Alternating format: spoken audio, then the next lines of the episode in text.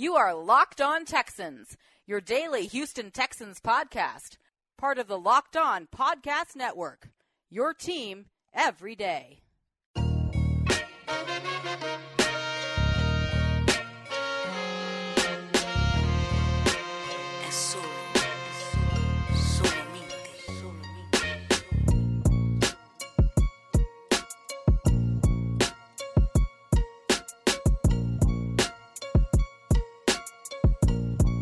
Welcome in, ladies and gentlemen, to another installment of Locked On Texans, your daily podcast and news update. And as always, please remember you can follow Locked On Texans on Google Podcasts, Apple Podcasts, Stitcher Megaphone, and Spotify, or any of all your favorite podcast streaming services.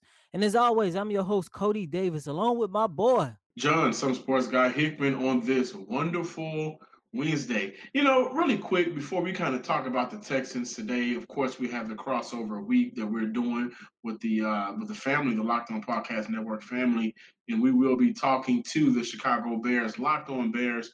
I kind of want to talk a little bit with you guys. I mean, being an essential worker has really taken away a lot of the energy I've had as of late. I know we have essential listeners, you know, whether it's, you know, the doctors or the people working at the convenience stores or the, the super centers or the front line, whatever, it doesn't matter. We appreciate you, and I know every day it's just a you know it's it continues to get more difficult because it's unknown. A lot of these things that we're going through right now is still unknown.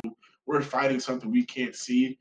Uh, but yesterday, was it just me or did the weather machine break or something like that? I mean, it was sunny all day on Tuesday all day, and it was, you know, it's kind of messed up. And I've been seeing this joke float around, but Taco Tuesday, Cinco de Mayo landed on the same day, and we can't celebrate it like we want to because of the coronavirus.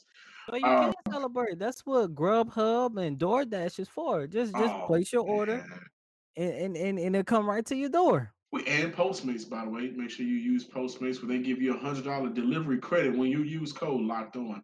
But we want to go out, right? I mean, back in college, I would go to uh, Cafe del Rio. You know, here in Houston, I, I, I love. Uh, I, well, of course, everybody loves Pappasito's, and just the different Tex-Mex places around the city.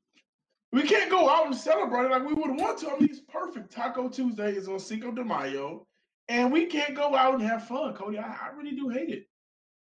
I well, really do. Well, you know, you have to take what you are given and use it to the best of your ability. That's all I have to say. And if you will celebrate Cinco de Mayo or Taco Tuesday by eating tacos or whatever the case might be, Hispanic food, foods or whatever the case might be, you can still do that. It might not be the ideal what you want, but you can at least still do it, especially with your family. Look at Mr. Optimistic. I definitely want to get back to as a you know yesterday on Tuesday the entire day was sunny and then all of a sudden it seemed like whoever came in for the, uh, the second shift to work the weather machine was drunk because he celebrated the Cinco de Mayo or she celebrated Cinco de Mayo a little too early before their shift, and all of a sudden it poured down raining. I didn't understand it, but nevertheless, we have a couple things that I kind of want to address today before we talk to our Locked On Podcast family. And you know, we just mentioned the coronavirus and how we can't go out and have fun like we would want to. The Texans are planning to hire a facility hygiene coordinator and are believed to be the first team to do so in the NFL. The Texans are always looking for ways to be, you know, fresh, new, innovative, and you know, to take this step before all of the rest of the 31 teams in the NFL. I think that's tremendous.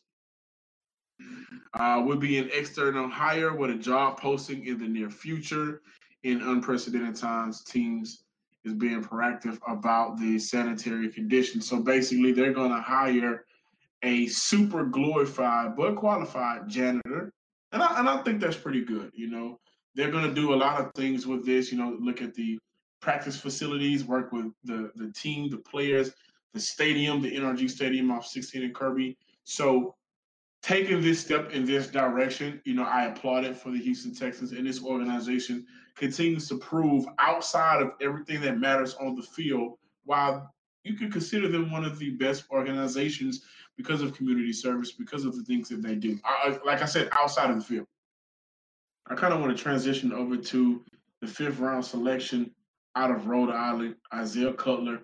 The Island Rhode Island football team was not good last year. They only won two games, but was a very dynamic receiver core between those two. We know that Coulter had just over a thousand yards and eight touchdowns when we drafted him in the fifth round. And I gotta tell you something, Cody.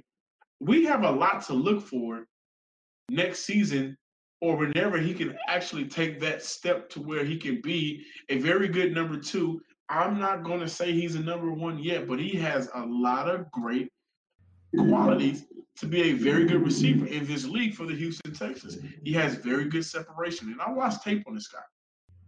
I watched tape.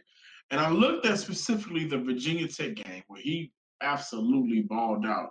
I want to go back and say that he had uh, nine catches for 152 yards. That was following a week of 12 catches for 171. During his year last year, he had four games with over 100 yards, two games, well, three games rather, with over 150 receiving yards, and then one game with 153 receiving yards and three touchdowns. He has very good separation. He has a uh, a knack for 50-50 balls, a very good high point catcher, has a good stutter step to freeze the defender while uh, running his routes. His footwork is really well, and I had some opportunity, and I'll take more time to do so with with Charlie Heck we know about Ross Blacklock, Jonathan Greenard, but I wanted to look at him because we discussed this early in the week. What are we going to do with Kenny Stills, Vernon Carr, Brandon uh, Brandin Cooks, Will Fuller? Who is going to fill in that void? Keke Coutee still, DeAndre Carter, who's on the roster, who is primarily a return man, but we'll see some receiver action this year. I like him, and I like what the possibility he can bring to this offense because he's young. That's what runs a four five around that four five, four four in that area, and he can really win in those high ball 50-50 ball catches, at least at the collegiate level. And he did play in the lower level in college at Rhode Island. He will be coming to the AFC South. He will be coming to the NFL period. So he will take some time to get used and adjust. But one thing that's going to help him out, ladies and gentlemen, his quarterback is Deshaun Watson. Right? And so playing with him, getting on the same cues with him, that's going to help him out. It's not like he's coming into the league and no disrespect to any of the other quarterbacks, but he's going to play with Joe Burrow, or he's going to play with Tua Tagovailoa, or he's going to go play with, you know, let's say Tua doesn't start in Miami and, and Fitzpatrick. He's not going to play with these quarterbacks that kind of need things to go their way at this time, whether they're rookies or just they're an Asian quarterback, and you know that eventually they're going to be out the door. They're not your franchise quarterback. You're going to be playing with a franchise quarterback in Watson, who I hope we can keep healthy this year. It looks like we will because the offensive line will be returning. Tytus Howard will come back. We'll see the situation. Uh, we'll still look at the situation with Zach Fulton uh, at guard. I like him at guard. If we want to replace him at guard, slide him back down the center and maybe try to, you know, work something out uh, to replace Nick Martin or however the team wants to look at it. We know they got their swing lineman and Charlie Heck in the draft. But I'm very interested in what this guy can do out of Rhode Island. It's going to be interesting to see what he what he does moving forward. Listen, I am high on Isaiah Coulter, um, especially but but not as high as you, by the way. For you to sit here and say that you believe he has the opportunity to be the Texans' number two receiver, they might be stretching it a little bit too far. I mean, I've looked at film on this guy as well. And yes, he is talented. And yes, I do believe he can exceed at this level. But, John, the one thing about Coulter that bothers me the most is this is a guy who played football at Rhode Island University, a part of the Colonial Athletic Associated Conference. The corners and the safeties that he went up against on a weekly basis are not the safeties and the corners of the ACC, the SEC, or the Big 12, which means he is possibly playing and got scouted on a level where the competition is not that great. And that's no disrespect to Courtland. Hopefully, this is a guy to prove me wrong, but I just don't believe he's going to come in his very first season and be a dynamic factor. Now, maybe two, three years down the line, once he get used to playing on a high level, especially on NFL level, I can see something like like him being a number two receiver, hopefully a number one. We never know, but number two, his rookie season, especially playing playing behind guys like Randall Cobb and Brandin Cooks and Will Fuller and Kenny Stills, if he stills on if he is still on the team, I, I don't see it, man. Well, no, no, no. I, I'm sorry. Maybe I should have put emphasis on. I think eventually for this team, he can become a number two. That's not right away. And then, of course, we're dealing with the COVID 19 that's going to really alter how teams go about their offseason with their rookies, OTAs, and getting a chance to work these guys out. So I'm sorry, I should have been more specific when I'm saying eventually I think he has a talent. And you're right, he did play in a, in a low level uh, conference. That's why I went to go look at his play against Virginia Tech, where he killed them. Right, he had 150 plus yards. And yes, we have Carl Stills, and we, we, mentioned it. Well, you mentioned it just now, but we've talked about the possibility of Stills not being around, and I think that would be a stake at least right now. Keke, Fuller, uh, Cooks, there, there's a lot of okay, well, if these guys stay healthy type of receivers, what can this offense do? If these guys really play to their full potential, what can this offense really be? And I get that. And that's that's a real thought and concern at the same time. So I, I really want to say that I think at some point, I think he has an opportunity to be a very dynamic receiver and weapon for this team. Then emphasis on, especially with Deshaun Watson as your quarterback. Guys, this episode is brought to you by Built Bar, the best tasting bar on the market. In comparison to the Clif Bar, Clif Bar has two times the calories. Clif Bar also has seven times the carbs and seven times more sugar than Built Bar. You definitely want to check it out. Trust me, I had one this morning right before I started to work out, and it gave me everything I need to get through it. Chicago Bears. We're going to talk to our Locked On Podcast family. Don't go anywhere. Welcome back in, ladies and gentlemen, and all of our Texan fans across the country. Hell, even the world. I mean, we check the stats sometimes, and a lot of you guys, well, a few of you guys are like Canada. And I think that's pretty dope, Cody. Uh, just, you know, really seeing how far the love for the Houston Texans goes. And I know even in Canada, they've been pissed and heated about some of the moves that have been made down here in Houston by Bill O'Brien and the Houston Texans. But we're going to get into that a little bit right now, coming on to the show, we got Lorin Cox representing the Locked On Bears. And before we even get into it, can I ask you a question, Lorin? Oh Lord, Lorin, are you are you sure you ready for this? Oh, I'm I'm ready for anything you want to throw at me. Okay. Well, first and foremost, thank you for joining the show. Of course, I mean, we, we really appreciate it. You know, taking time out to just talk Bears, talk Texas, and talk football. And I hope you and your family has been, you know, being as safe as possible and sanitized during this entire COVID 19 pandemic. Oh, trust me, I've been compulsively washing the hands and all that good stuff. oh, man, I've been doing the same as well. But, you know, can I take it back a little bit in time? Let's just say, you know, the draft was not too long ago, right? Let's just say this is 2000, I don't know, 17? Oh, no. and Wow. I mean, what happened in that draft? I mean, something happened. Somebody traded up for oh, the Chicago Bears traded up for Mitchell Trubisky. And uh wow. Thank you. I think Chiefs fans are also pretty thankful for that as well. Oh my gosh. Yes, they, they are for real. Well for everybody except for the Chicago Bears. And I you know, I would like to, to let the record reflect that heading into that draft, Deshaun Watson was my number one quarterback. He is who I wanted the Bears to take number three overall. I thought you had to get a quarterback of the future for sure with that spot.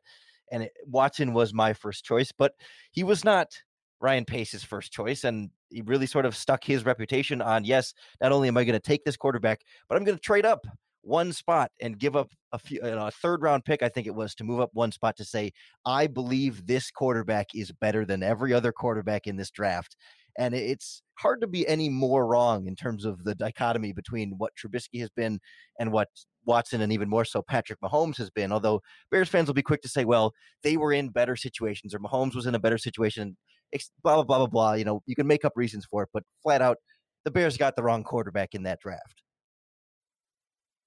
Yeah, not only did they get the wrong quarterback in that draft, it just seems like that move kind of screwed them up, you guys up for the until now because you know, kind of fast forward four years later, you just traded for a fourth round pick, might I add, Nick Foles. And so going into this offseason, and I want I, I really want to get your insight. What are the Bears really doing with this quarterback now competition controversy, I believe, as well. They just declined Mitchell Trubisky's uh, fifth year option. And his future, not only with the Bears, I may think in the NFL is really riding on this year. What's going on in Chicago? So they're calling it an open quarterback competition that, you know, may the best man win. And, you know, even though Trubisky is sort of the incumbent, Nick Foles comes in with a better knowledge of this offense than most other quarterback options would have had this offseason because he was with Matt Nagy in Kansas City for one season. He's with Matt Nagy in Philadelphia under Andy Reid as well. So there's some built in familiarity there. But it also kind of felt to me like it was maybe not perfectly prioritizing just getting the best possible quarterback. I mean, there were better quarterback options out there. The, the Bears didn't go after Tom Brady at all. They didn't go after Philip Rivers at all. That Jameis Winston was on the market for a long time. Cam Newton still on the market, and you know a lot of these quarterbacks have flaws, as does Nick Foles. But it, it never felt like the plan was to get the best possible quarterback, but rather to get competition for Mitchell Trubisky to still give him that opportunity to show them something more. And I, I think expectations should be pretty low for him at this point, just given his ups and downs and his inability to be consistent in that regard. But they're they're leaving it open and hoping that between Trubisky or Foles, they can get one consistent quarterback for most of a full season.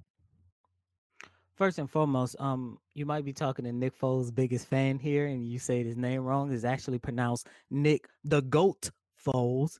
And um, with that being said, given everything that Nick Foles had accomplished in his career so far, and you see what Mitchell has not been able to accomplish in his career, would you or would you not, if you was the general manager of the Chicago Bears, would you or would you not automatically give Nick Foles the starting big heading into week one, knowing that at least with Foles, you have a veteran quarterback who can win, i.e., already won the Super Bowl and was named Super Bowl MVP, who can not only win but actually play to a level that can help the Chicago Bear team reach a level that they have been dying to get over the last few years. I think you know they don't want to just give it to him before he shows up and at least proves something. But I think everyone in Chicago is expecting Nick Foles to start by week one to, fully win this quarterback competition for a lot of the reasons that you explained. I mean, Nick Foles has been a successful quarterback more so than Mitchell Trubisky. But, you know, Foles himself has had some downs, you know, some some struggles in there too. His year in St. Louis in 2015 didn't go particularly great, and he didn't have a very good start last year in Jacksonville. But it feels like when he's been in this similar offensive system in Philadelphia and Kansas and Kansas City, and he's had good weapons around him, and he's had a strong defense to help him, it, it feels like you give him a supporting cast, and he's been able to be successful. And the Bears feel like they've done hopefully enough to give him a strong enough supporting cast. There's some potential, you know, wiggle room there in terms of how good this supporting cast is. But they, you know, they like the talent they've amassed around him and feeling like if he could just be enough of a better quarterback than Trubisky, that this team can be mm-hmm. back on track and be back in the playoffs. I have my doubts as to whether we can get MVP level Foles for full 16 games, but if you can at least get pretty good and more consistent quarterback play, I think the Bears would take it at this point. And I kind of want to focus a little bit more on Pace, your GM. Uh, you guys have really built a defense. You know, you you drafted Eddie Jackson. We know about Roquan Smith, who I think is a stud at, at linebacker, and I think you know outside of his partying that he's doing right now, not practicing uh, social distancing. I think this year will be a very good year whenever we get back to playing football for him. You've drafted Eddie Goldman. Then on the offensive side, you've drafted Tarik Cohen. You drafted Cody Whitehair. Pace has had some good draft picks, very good draft picks, might I add. But I mean, the Mitchell Trubisky trade, and there's a rumor. And I, I, one night I was just in a rabbit hole on YouTube, and I was just going down watching stuff, and it just seems like I found this video, clicked on it, and there's a rumor Pace liked Trubisky because of the car he drove. I don't know if you read or heard that story, but he's had some misses. Trubisky, Kevin White in the first round. Does it seem like, you know, he has also a lot riding on this season due to the fact you just declined the fifth year option of a quarterback you chose over two All Pros, one Super Bowl MVP, one league MVP, and we know what Deshaun Watson can do. Where where does he stand right now, Chicago?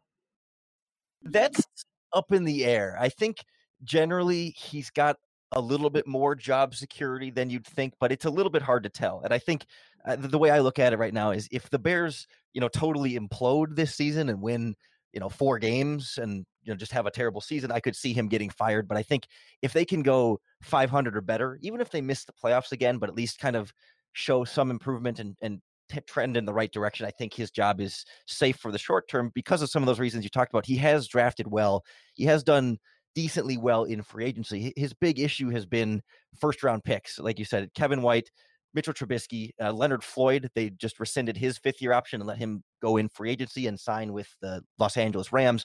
Those picks haven't really panned out. He's missed a couple of second rounders as well, but he makes up for it with some late round picks. Eddie Jackson being a fourth round pick. Adrian Amos, the, the safety mm-hmm. they used to have, who they let sign with the Packers, was a fifth round pick. The running back Jordan Howard was in the fifth round. They, they, they found some quality players on the third day of the draft, which is should be more difficult than the first round, but has been a bigger issue for the Bears. So that's why Ryan Pace, I think, in part traded two first round picks for Khalil Mack, because then you can't get the first round picks wrong if you trade them to another team. you're guaranteed to have Khalil Mack. So his team building overall, I think, has been a positive, and I think that's given him enough job security, even though he's been missing repeatedly on quarterbacks, not only with Trubisky, but Mike Glennon before that, and, and now Foles remains to be seen, but hasn't drafted any other quarterbacks during his regime as general manager. Well, I think his biggest issue on the outside looking in is offense. I mean, he did draft Howard, he did draft uh, Tarik Cohen, but he cannot draft a quarterback to save his life, like you said. And then you also look at uh, that Kevin White trade. I mean, not trade, but draft was just very terrible. I do want to give him credit for that Khalil Mack deal. I think what Khalil Mack's bring back, I'm sorry, what Khalil Mack brings to that defense is just the intensity of a guy who was an all pro at two positions, and he takes the load off everybody else in that front seven to make their job easier, which then takes the load off the entire defense because everybody's able to fly around and fly to the ball and you know play with intensity, play fast. And I really do love the Chicago Bears defense. I thought it was good enough to make it to the Super Bowl a couple of years ago. You guys just picked up Tashaun Gipson, who we released last week. What are your thoughts on that pickup? Yeah, I, I, safety was one of the big remaining holes still on this defense. I mean, for the most part, Pace had added some more pass rush with Robert Quinn.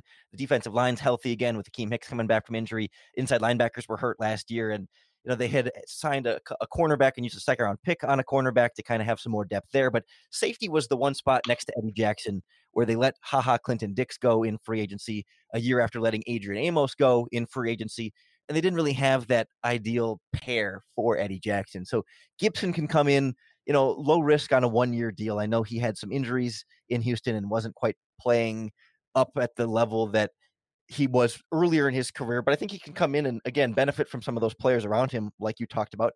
They don't need him to be a big time playmaker. You know, if he can just you know, do his job, cover his guy. He doesn't have to have five turnovers next season, but if he can just, you know, make the tackles when the ball comes his way and generally kind of hold his own, I think he gives them some flexibility because he can play deep and they can let Eddie Jackson come up and cover the slot and use some of his past experience as a cornerback doing some things that way. Or Gipson can play in the box and cover the slot if they want Eddie Jackson to be roaming deep. So I, I think it's it's one of those savvy signings late in the process where he doesn't count against the compensatory pick formula. And if for whatever reason he doesn't pan out, the Bears aren't going to be tied to him long term and won't have to pay him any extra guaranteed money.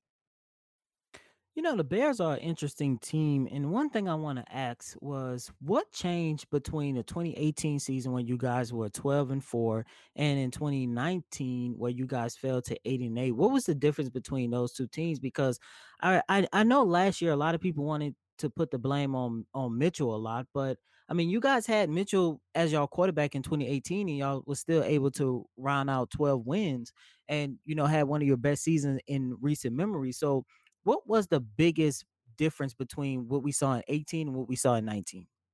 Yeah, I think uh, there were a couple things. One, the defense in 18 was so good. I mean, they were the, the number one defense in the NFL for a reason, and they had a, just an insane number of turnovers. They were getting after the quarterback, and to some extent, it was going to be really hard to do that twice in a row. And so the 20, 2019 defense wasn't as good, and, and injuries played a pretty big role in that. Khalil Mack, you know, what, what was banged up. He still played all 16 games, but was not 100% for a lot of the season. So he wasn't quite as productive. They had both their inside linebackers miss at least four games, you know, and having their third and fourth string inside linebackers in there quite a bit.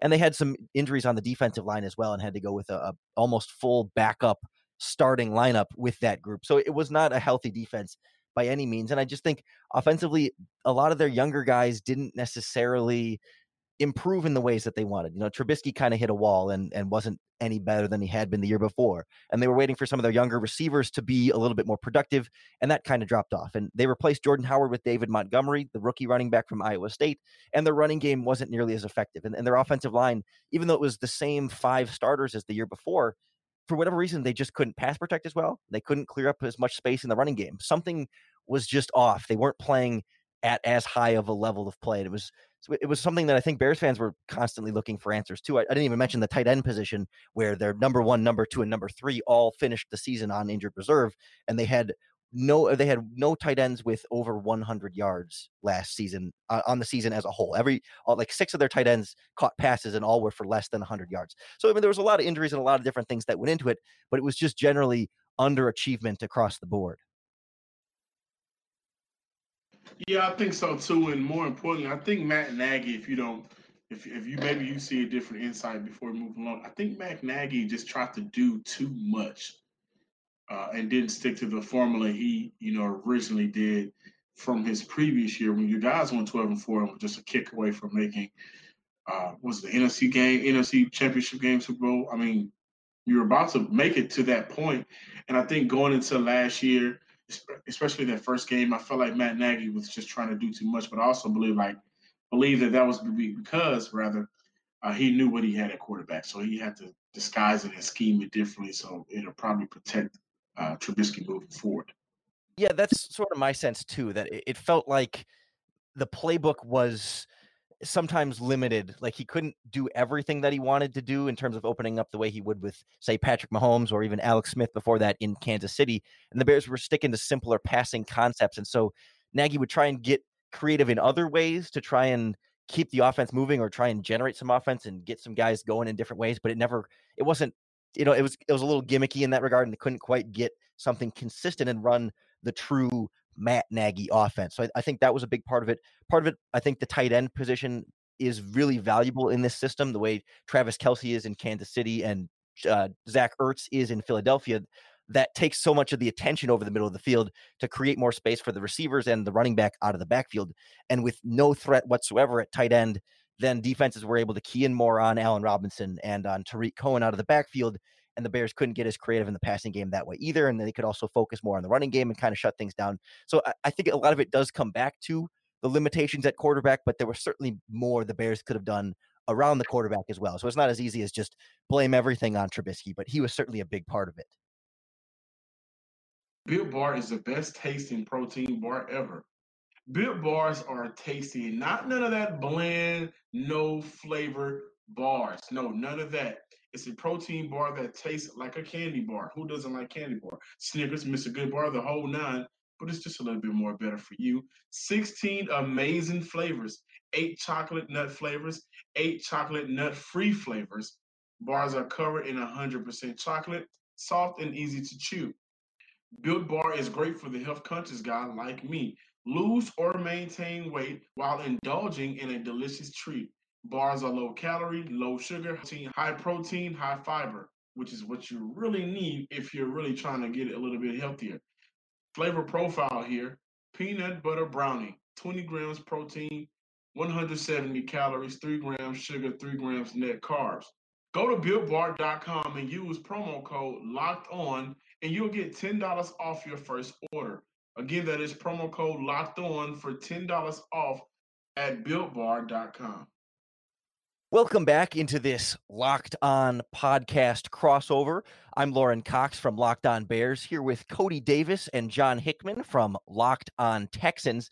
And now that we've gone through sort of where the Bears stand at this point in the offseason, let's turn our attention to these Houston Texans. And let's start with the Houston Texan who's made his way to Chicago now, Tashaun Gipson. I know you guys were pretty big fans of, of what Gipson did in Houston. Could you take us through sort of uh, what his 2019 season was like and, and why Houston decided to release him after just one year? You know, absolutely. I think his 2019 season for the Houston Texans was really good, actually. I think the releasing came. We, we we had a conference meeting here in Houston. The media did with Bill O'Brien, and there was questions asked about the secondary. Bill O'Brien really raved. I mean, raved about the versatility of his secondary. And he mentioned Reid, he mentioned Roby, he mentioned Conley, he mentioned, you know, all pretty much all of the secondary except for Tashaun Gipson. And it, we got to remember, Gipson was also brought in by Brian Gaine. And I think Bill O'Brien has really done, I'm not going to say a remarkable job, but he's been very headstrong on removing any footprints left by Brian Gaine. But I didn't like that because I thought that in his season last year, with his three interceptions, Gipson played very good for the Houston Texans. And I mean, we look at what he did last year in those 14 games before uh, he was, you know, out those last two games of the regular season and the playoffs due to injury. You know, he had 37 targets, only allowed 20, but only for 290 yards. And his average completion was 14 and a half last year, which was, you know, it went down from the year prior when he allowed 18 yards per completion and he only allowed one touchdown. At safety in those 14 games last year, I believe that he had a very successful year. And I was looking to looking forward to seeing him come back, partnering with Justin Reid. And I, I knew at some point we would find a replacement for him because, you know, he's been in the league a long time and O'Brien likes that versatility. I mean, we all do. We all like a guy that can do everything, but you kind of should have resigned Honey Badger, who just won a Super Bowl. He can do everything on the defense. Nonetheless, it was kind of shocking to me that it happened without even kind of seeing if he could still play. But I also have a speculation that the injury uh, may have been worse than what it was, and the Texans knew that and didn't want to risk going into next season with him. Well, it seems like you know you use the word shocking there, eh, or at least surprising to you, and it seems like that's been a a theme for a lot of recent Houston Texans decisions. So, Coty, I wanted to ask you. This is probably the the bigger question besides Tashaun Gipson. What, what is, I mean, what is Bill O'Brien doing? You know, I think a lot of people outside of Houston see uh, some of these moves and really question, you know, the you know the trade of uh, DeAndre Hopkins for the David Johnson, and just over the last few years, trading a lot of draft picks and not getting a lot of perceived value nationwide. Are are Houston fans just as confused or concerned, or, or are you guys seeing more of a plan and a direction here than we are on the outside? Oh well, of course, everyone around here is confused and concerned about the direction this franchise franchise is going, especially from them trading DeAndre Hopkins. But at the end of the day, it's like what I've been saying. Once you take your emotions out of it and you look at in hindsight, Bill O'Brien stated in a couple um, press conferences that he had before the draft and either after the draft, what he's trying to do is have this team become more dynamic. Now, if you go back to in years years prior, DeAndre Hopkins is by far arguably the best, if not the second, no lower than third best receiver in the league. A lot of times when he was on the field, everyone knew, okay, the Texans are going to come out, they're going to give the ball to Hopkins, they're going to they're going to drop the ball to Hopkins on multiple on on damn near every single play. Last year, I noticed something different. Bill O'Brien wanted to take that and flip it and say, "No, we got a little bit more weapons. Let's let's do something different. Let's not force it to DeAndre Hopkins every single time because we know he's going to catch the ball. Let's try to use Fuller a lot more. Let's try to use let's have a dynamic backfield with Carlos Hyde and Duke Johnson what I'm sensing with Bill O'Brien, with everything he said in the press conference, that's the direction he's trying to go. He's trying to have more of a dynamic standpoint when it comes to the Texans. And you take a look at the guys that they brought in after DeAndre Hopkins had left. You brought in a guy like Randall Cobb, um, um, Brandin Cooks. You you take a look at David Johnson, who you know if he can stay healthy and give you at least half of what he gave you in 2016. Of course, he is nowhere near the production of a Hopkins, but just bringing in those pieces and even drafting a guy like me and John talked about in the first segment, which is Isaiah Coulter, those guys open up the Texans offense so much more. It make us it makes Houston more of a threat. Because like I said, in years prior, it was give the ball to Hopkins, let him let him go to work, let him do his thing.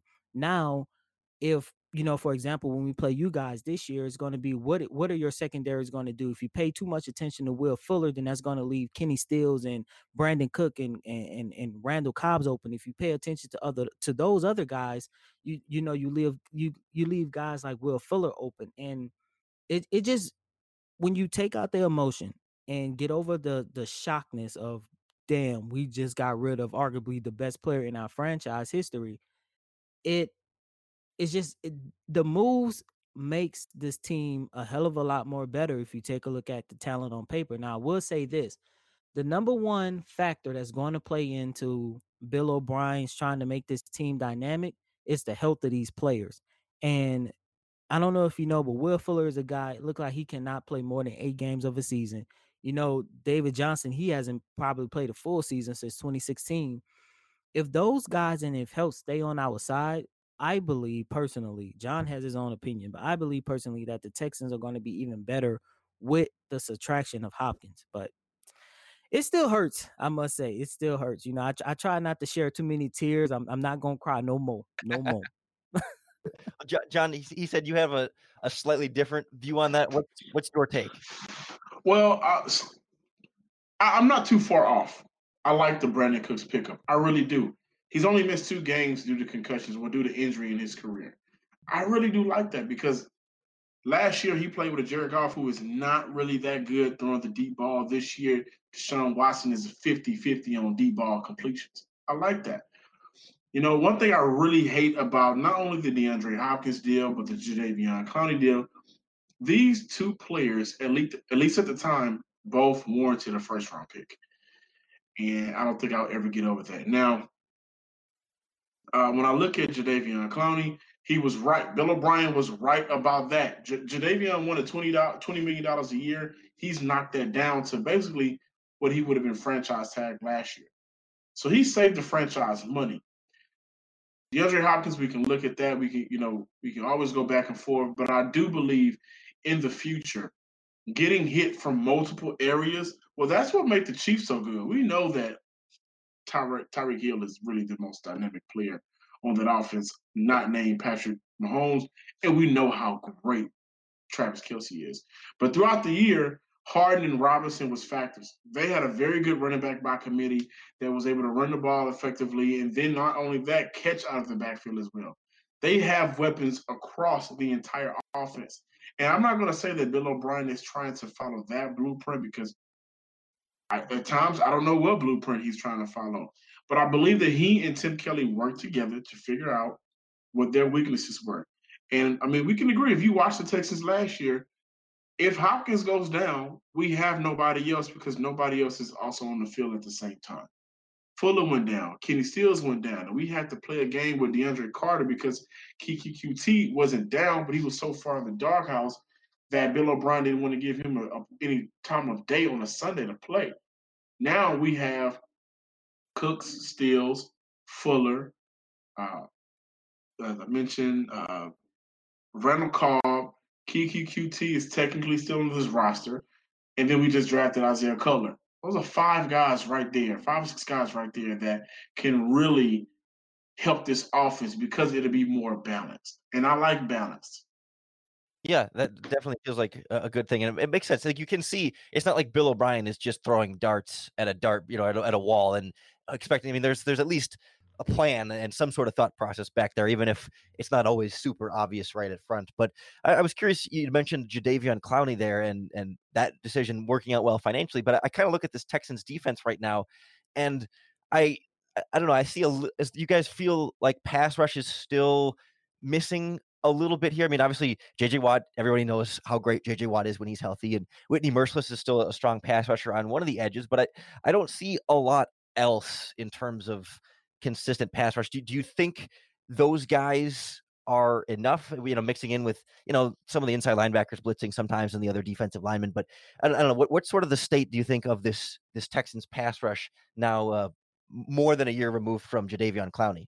Um, for me, yes, it's still a concern, but hopefully that is a void that they was able to fill in the third round of their draft by a, a guy that they picked up by the name of Jonathan Greenard. This is a guy who led the SEC in sacks last season, and I'm very high on him. He's by far my favorite pickup that the Texans have. And I do believe, you know, once he get his feet wet in the NFL, I believe mid-season, possibly towards the end, give him enough time. He's going to be the guy to take over Jadeveon Clowney.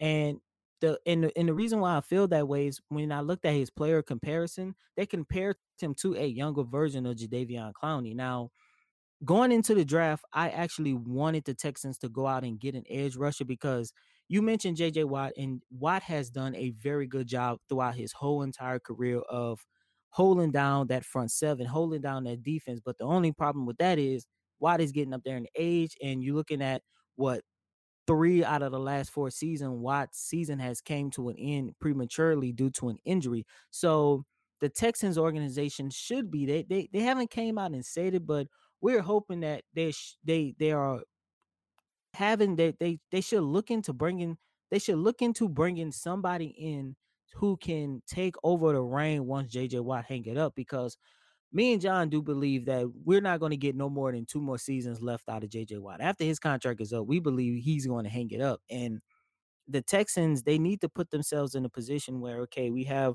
a young guy in Greenard who can learn the ropes from Watt and who is also talented, who can fill in that void, but a void that we have been missing ever since we departed from Jadeveon Clowney. Yeah, and on top of that, I think when we look at Greenard, we also got to look at our first pick in the NFL draft this year, Ross Blacklock out of TCU, and who's from Houston. We also got to look at the guys that's already on the roster.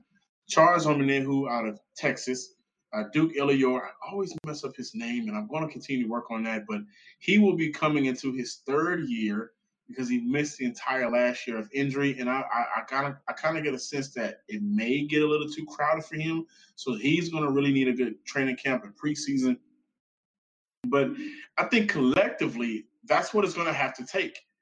We're going to have to really bog down and see what Anthony Weaver, our new DC, is going to be about. And if we want to attack the offense, then everybody's going to have to step up, of course. But I don't know if we have that one premier dominant pass rusher that we can count on game in and game out, not named JJ Watt. And honestly, JJ Watt missed eight games last year. So I don't know if we can count on him too much longer, as we've discussed before. Everybody, and I mean everybody on that defense is going to have to be utilized in different ways in order to attack the offense that we're going to be playing against and keeping them on their heels. But I, I definitely think it starts with playing on the inside. Eventually, I would like to see JJ Watt move inside full time along with Ross Blacklock, and then we can fix our edge rusher positions, adding dynamic players across the board. But going into this year, I am counting on Greenard by game seven or eight to really kind of take off. And I'm excited to see what he can do here in Houston so when when you guys look ahead at this 2020 season, I have to imagine expectations remain high given, you know, two straight years of actually winning the division and, and making, you know, at least getting into the playoffs. I know the playoff runs haven't lasted as long as as Texans would have liked. But do you get a sense that even through all this, I mean, given the success, Bill O'Brien's job is got to be safe for at least the short term future, right? Like it would take a couple of seasons of struggles and these moves not working out the way he intended before they would make a change, right? I mean, like he's is it safe to assume he's got a pretty long leash, even if for whatever reason things don't work out this season as well as they would want? Absolutely. I mean, he was just named officially, which I mean, it speaks to his ego because he wanted to be officially named the general manager for the Houston Texans while still wearing the head coaching hat. So I don't think that whatever happens this year, unless I mean it's a complete dump show here in Houston. I mean, if it's really bad, then at some point, hopefully, we would expect Cal McNair to step in. But you know, I think he has a very long leash, and I think it'll be that way for some time.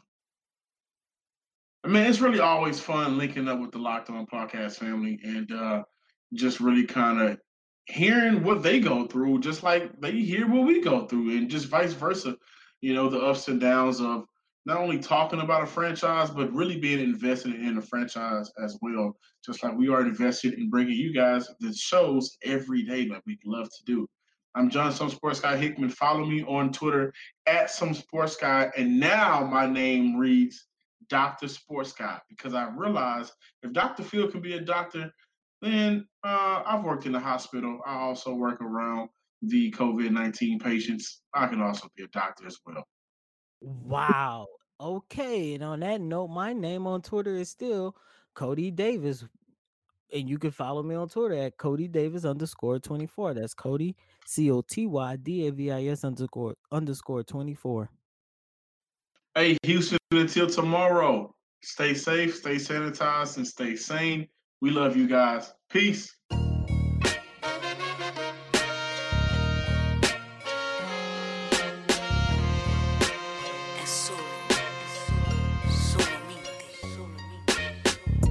You are Locked On Texans, your daily podcast on the Houston Texans, part of the Locked On Podcast Network.